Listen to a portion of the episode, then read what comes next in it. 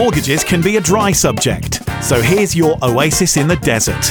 It's the podcast that will get you talking and thinking, or more likely, drinking. The Lennon to his McCartney, the Bert to his Ernie. It's the one and only Mortgage Stu and his sidekick Martin at the LM Experience.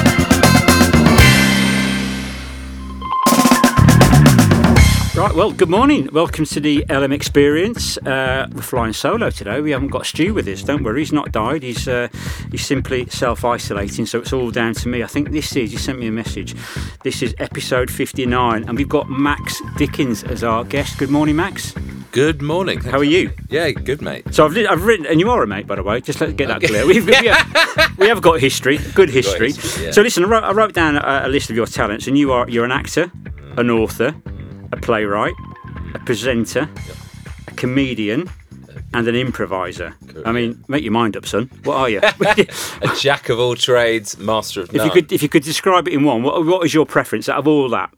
Have you got one? I would say I'm a, a writer first and foremost. Okay. and, Yeah, yeah. Um, but I just love uh, I love jokes. I love uh, Entertaining. Yeah, and Yeah. Ex- exploring ideas, telling stories. I know that sounds you sound like a complete tosser when you talk like that, but Yeah, But man yeah. after my own heart. yeah.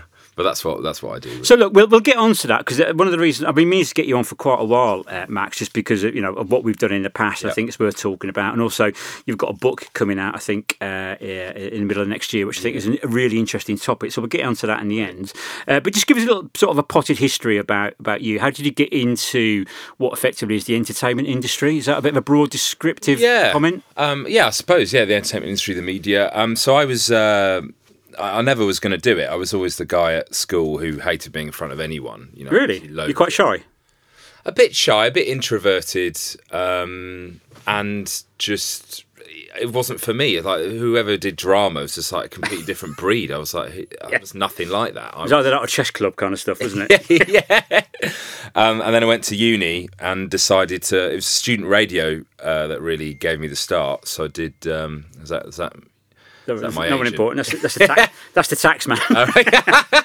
we'll edit that out. Don't worry. Um, yeah. So uh, student radio was the big thing. Um, I did shows on there, and I got spotted by Absolute Radio out of doing that. So they had this awards every year and people in the biz judge it so Yeah. they heard my demo and they got me in so i started working on absolute radio when i was still at leeds university i'd go down at the weekends Really? do shows all week You must have been like the coolest student in Leeds. Oh my god! It, m- my life has just declined.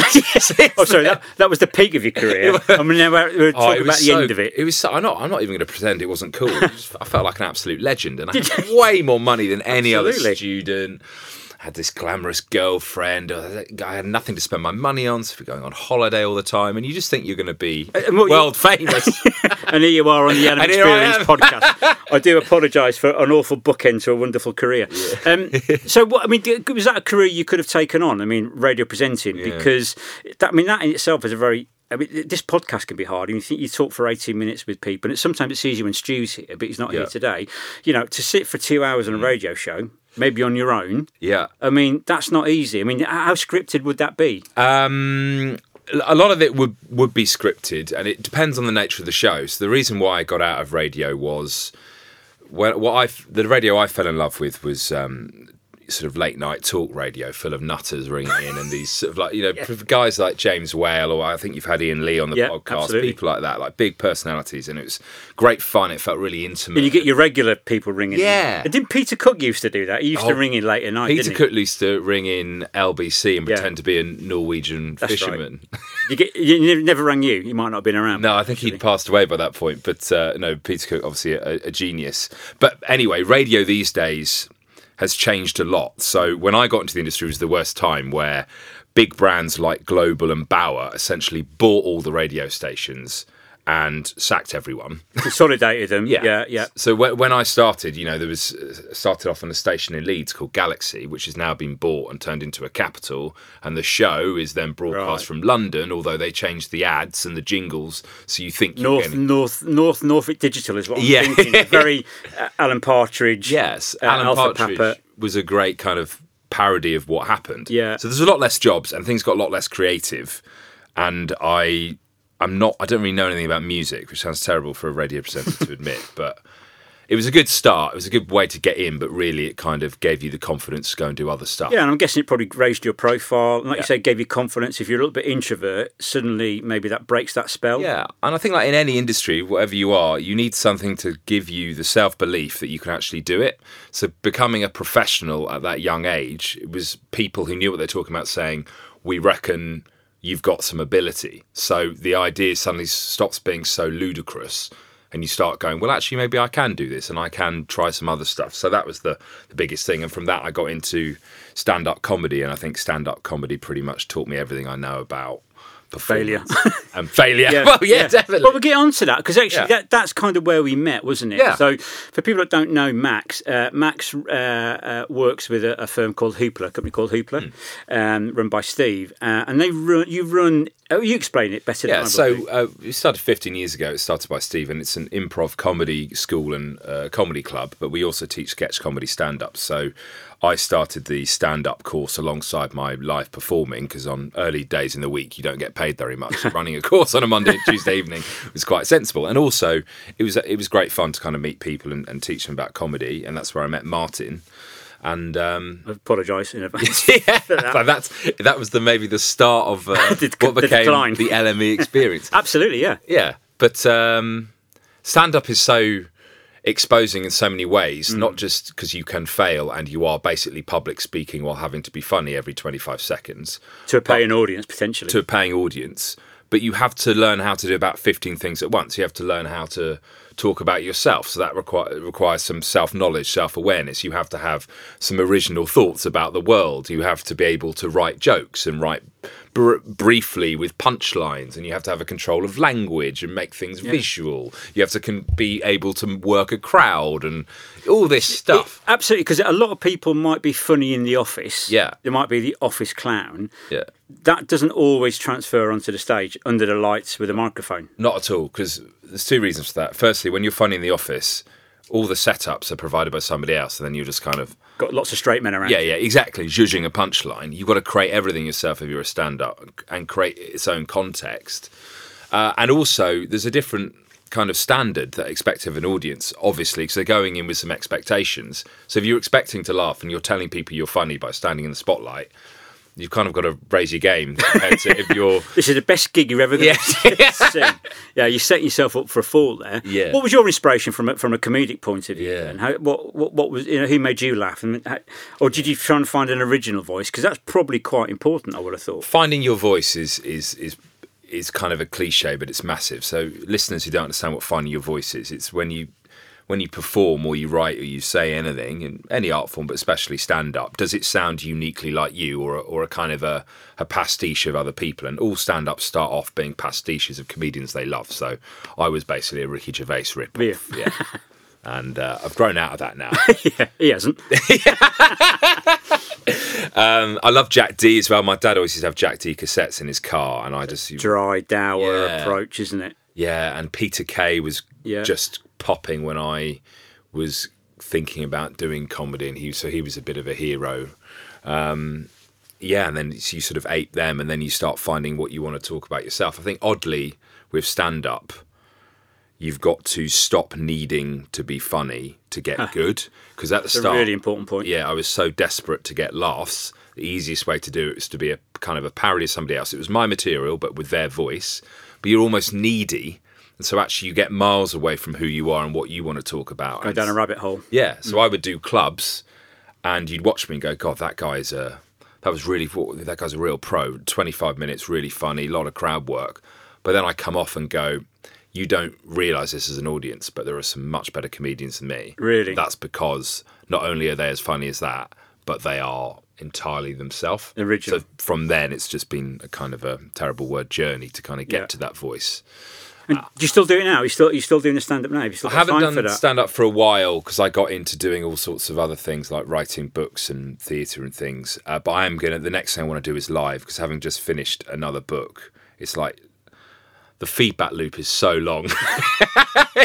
you basically you hope to live to see the reviews. yeah, yeah, yeah. You sort of spend two years working on a book, and then no one tells you if it's any good really until it comes out. And then even readers if they they don't read it for months after it comes out, and so What are you like with criticism? I mean, do you take that personally? I mean, that must be quite hard. I mean, fucking dare you.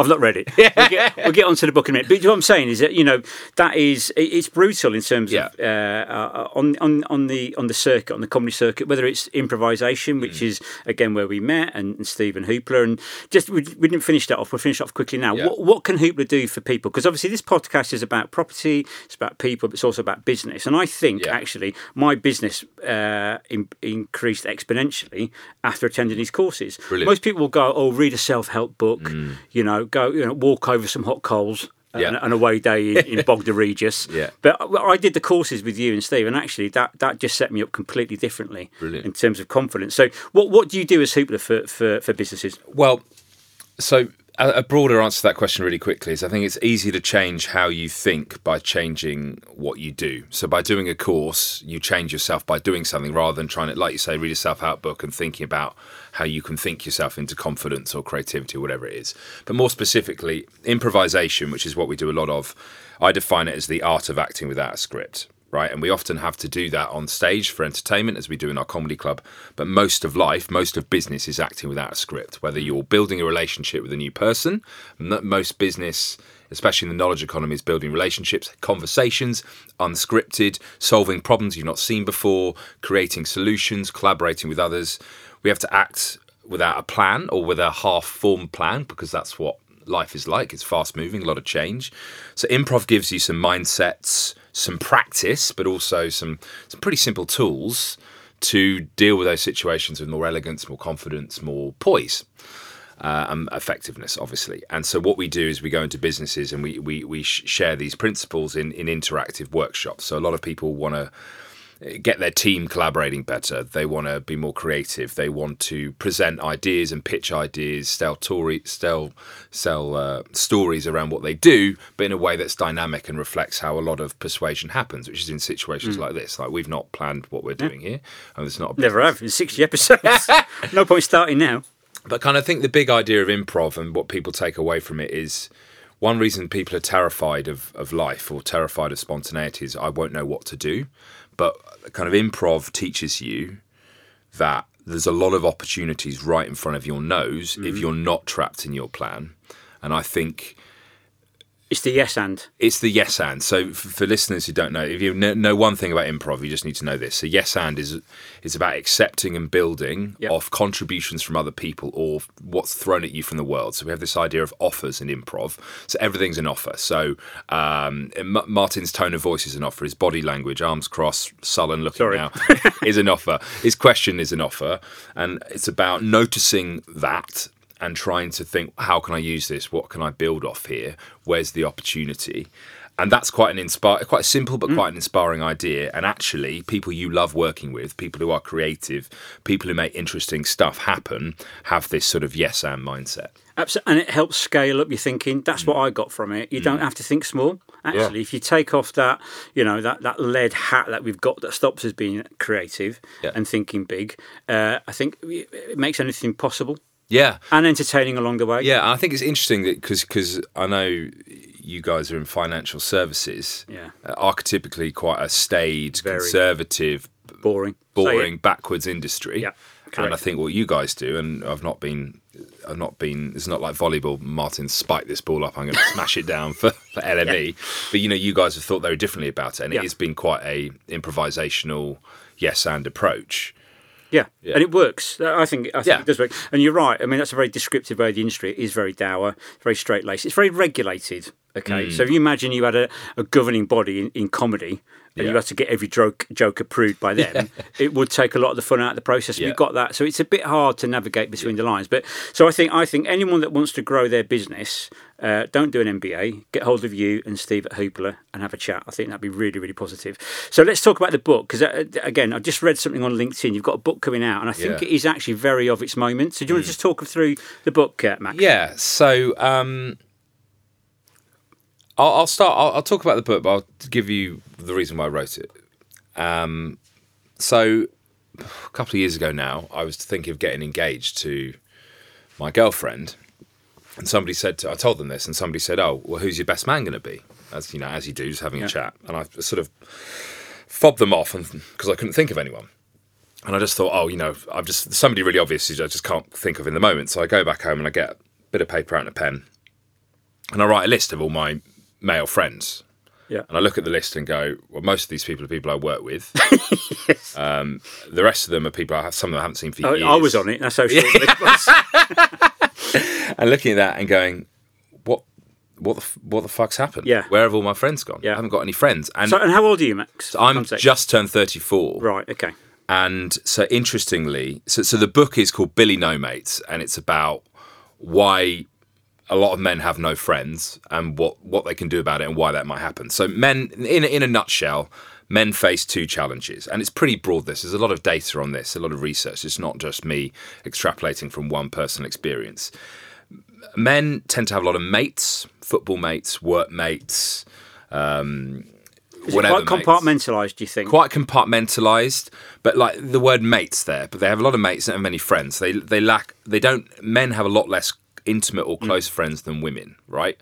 And that's been borne out again and again. And also the second thing that they suffer from is what sociology wonks call network shrinkage. So as men get older their social network shrinks and mm. women stays the same.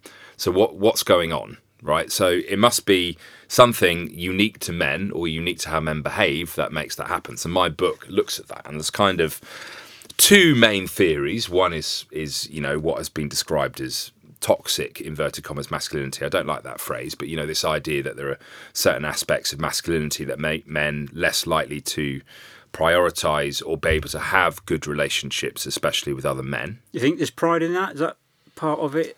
There's a lot of pride. There's a lot of, I think, in male relationships, you don't want to be the one doing the organising, the chasing, the one kind of needing it. Yeah, yeah, yeah. You want to be in demand, Yeah, not and, demanding. and men are a lot of men are, and I'm I'm absolutely guilty of this. Um, I'm terribly antisocial. I'd never reply to messages, never available, always had an excuse. A real hard person to be a friend with. Yeah. pain in the ass. but at the same time, when people were like that to me, I was like, well, I'm not chasing you. And it, that becomes is a standoff, doesn't it? yeah, but that's like so. So here's here's one piece of information that I found in the research. They, there's this thing called self-construals, right, which is quite a boring social science term for they get people to describe themselves, and so it's about how do people describe themselves? What sort of adjectives do you use, right? And they found that men generally have an independent self-construal, so they describe themselves in ways that relate to what they achieve and what they do, not to who they know or who they relate to. So friends, family, don't they don't put them very high up in their description. Women much more interdependent, so they'll go, "Hey, I'm uh, Susie. Uh, I'm I'm uh, wife of Jeremy. I'm, I'm mother of so and so and a sister," and they'll say that first, and then all their other stuff. So there's there's a couple of things going on. Men don't really define themselves in terms of how they relate to others, and they maybe have some limits in how they build relationships. Um, and also, there's the stuff around intimacy, which is quite well travelled. So I t- tell these stories, but with a lot of jokes, because I know this can feel quite heavy and a bit like, oh, Jesus Christ, Yeah. another book about men and mental health, which no one wants to read, right? Yeah. It's meant to be fun. but then there's also some interesting stuff around evolutionary biology and and men and women are not the same. Their social world is very different. So this is the simplest way of putting it. Women's relationships tend to be face to face, based around talk and a lot of Yeah. emotional disclosure.